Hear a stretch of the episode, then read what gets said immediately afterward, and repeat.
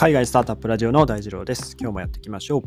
えー、今日は、まあ、エッグプロテインですね。エッグプロテイン、まあ、卵のタンパク質を作った、まあ、 The EVERY Co. っていう、まあ、会社について、まあ、紹介をしていこうと思うんですけども、あのー、 EVERY 紹介する前にですね、あの、Spotify で僕の配信を聞いてらっしゃる方、主にですね、関係するかなと思うんですけど、えっと、Spotify がですね、あの、Apple Podcast みたいに、星の評価、あの、レビューですね、を導入するっていう話が出ていまして、えっと、アメリカ時間の12月16日に、えー、まあ、その、Spotify の、まあ、ポッドキャストの、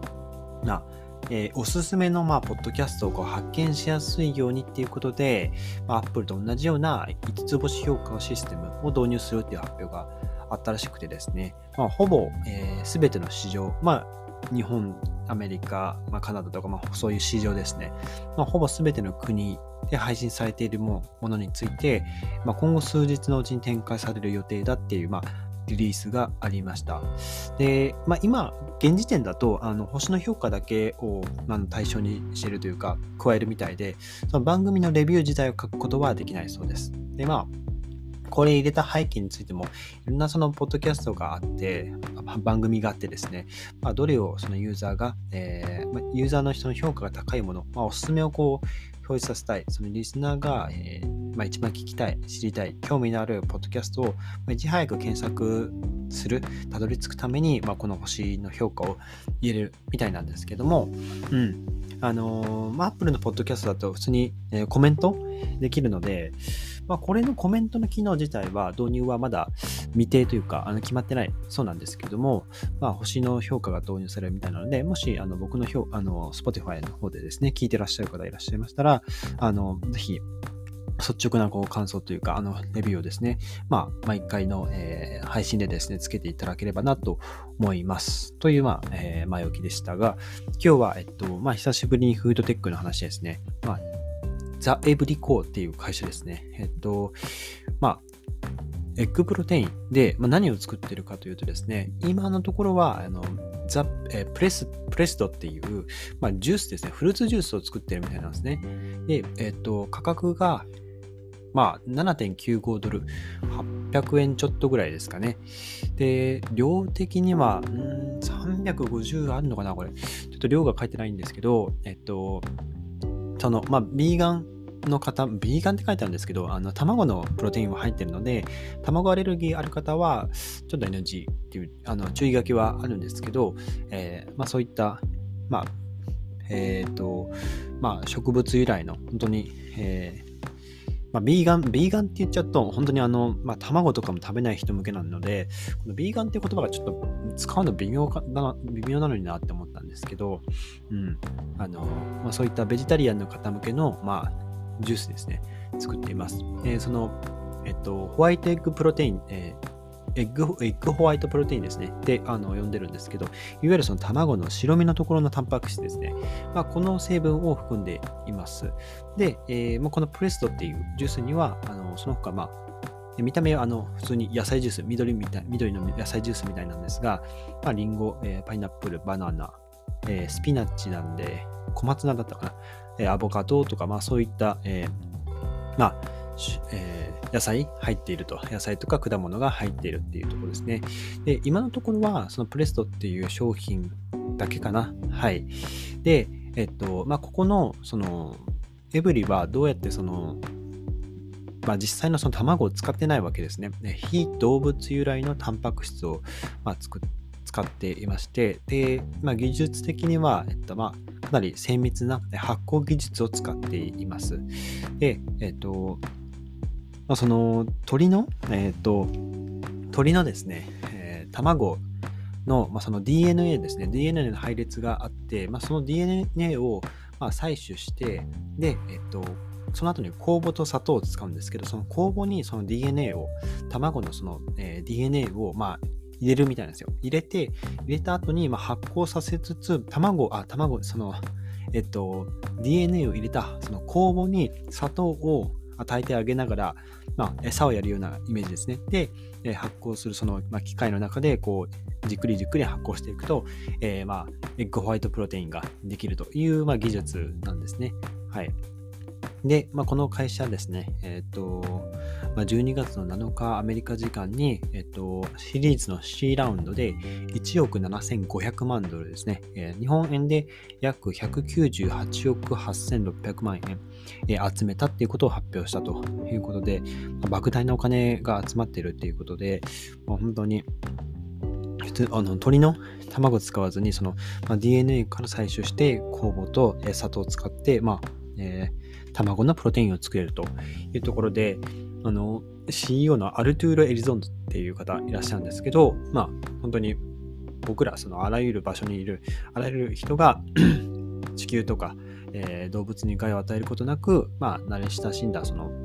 まあ、好きな食べ物を楽しむようなことがことをできるようにするっていう、まあ、それが私たちのミッションです、ビジョンですって、えー、おっしゃっていて、本当に、えー、今あるその21世紀のフードシステム、まあ、その基盤をあの根本から変える技術になると思っていますというような、まあ、プレスリリースをしています。で、あのどうやら、まあ、今世界中でですね、年間1兆、1兆3000億個以上の卵が生産されているらしいんですけれども、まあ、その卵の市場に、えー、エブリは、えーまあ、変革を起こそうとしていると。まあ、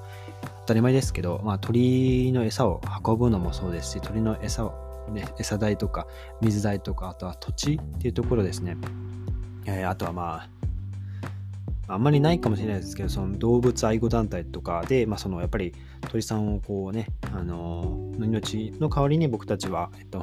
まあ、鶏肉とか卵とか食べられてるわけなので、まあ、卵食べるだけだと鳥さんの命を取る必要はないですけど、まあ、ゆくゆく、まあ、あのお肉になって僕たちの食卓に並ぶっていうところなので、まあ、ここが本当に技術、まあ、DNA を採取するだけでもうそのガンガンその卵のタンパク質を作れるようになるということで、えっとまあ、今までは、えっとまあ、大豆ですね、主に。大豆から、えータンパク質を作る。あまあ、大豆は植物性のタンパク質で、そこから、えっと、まあ、過去に紹介したジャストみたいな会社が、えー、まあ、卵製品ですね、えー、卵じゃない卵を作っているというところで、えー、ま、勢いよく、え、資金を調達していて、で、まあ、ジャストエッグ、あジャストの場合は、えっと、確かグッドミートでしたね。グッドミートっていう、その今シンガポールでお店を実際に出してるらしいんですけど、いわゆるその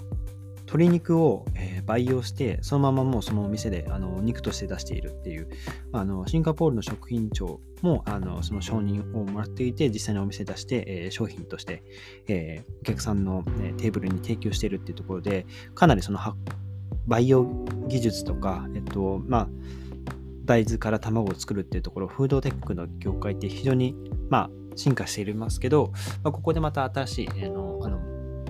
まあ、DNA 使って、えーまあ、酵母と砂糖ですね、ま、こういったのをまどうやって発想したかっていうのは、まあ、創業者の方しか、まあ、知らないとは思いますが、うん、こういった新しい技術が出てきていて、ま、僕らのそのいわゆるフードシステムですね、がもうガラッと変わろうとしているというところで、まあ今日は、ね、エッグプロテインですね。あのあまり聞き慣れないと思いますが、もあのエッグプロテイン、そのプロテイン、何、何由来のプロテインかっていうところですね。うん、魚由来のプロテインもありますし、まあプロテインって言うとまあ肉ですよね。肉、魚、鳥、えーまあ、植物性プロテイン、あの、タンパク質ですね。大体この4種類かなと思うんですけど、うん。それ以外にもちょっと思いつかないですけど、うん、いろんなその業界から、えー、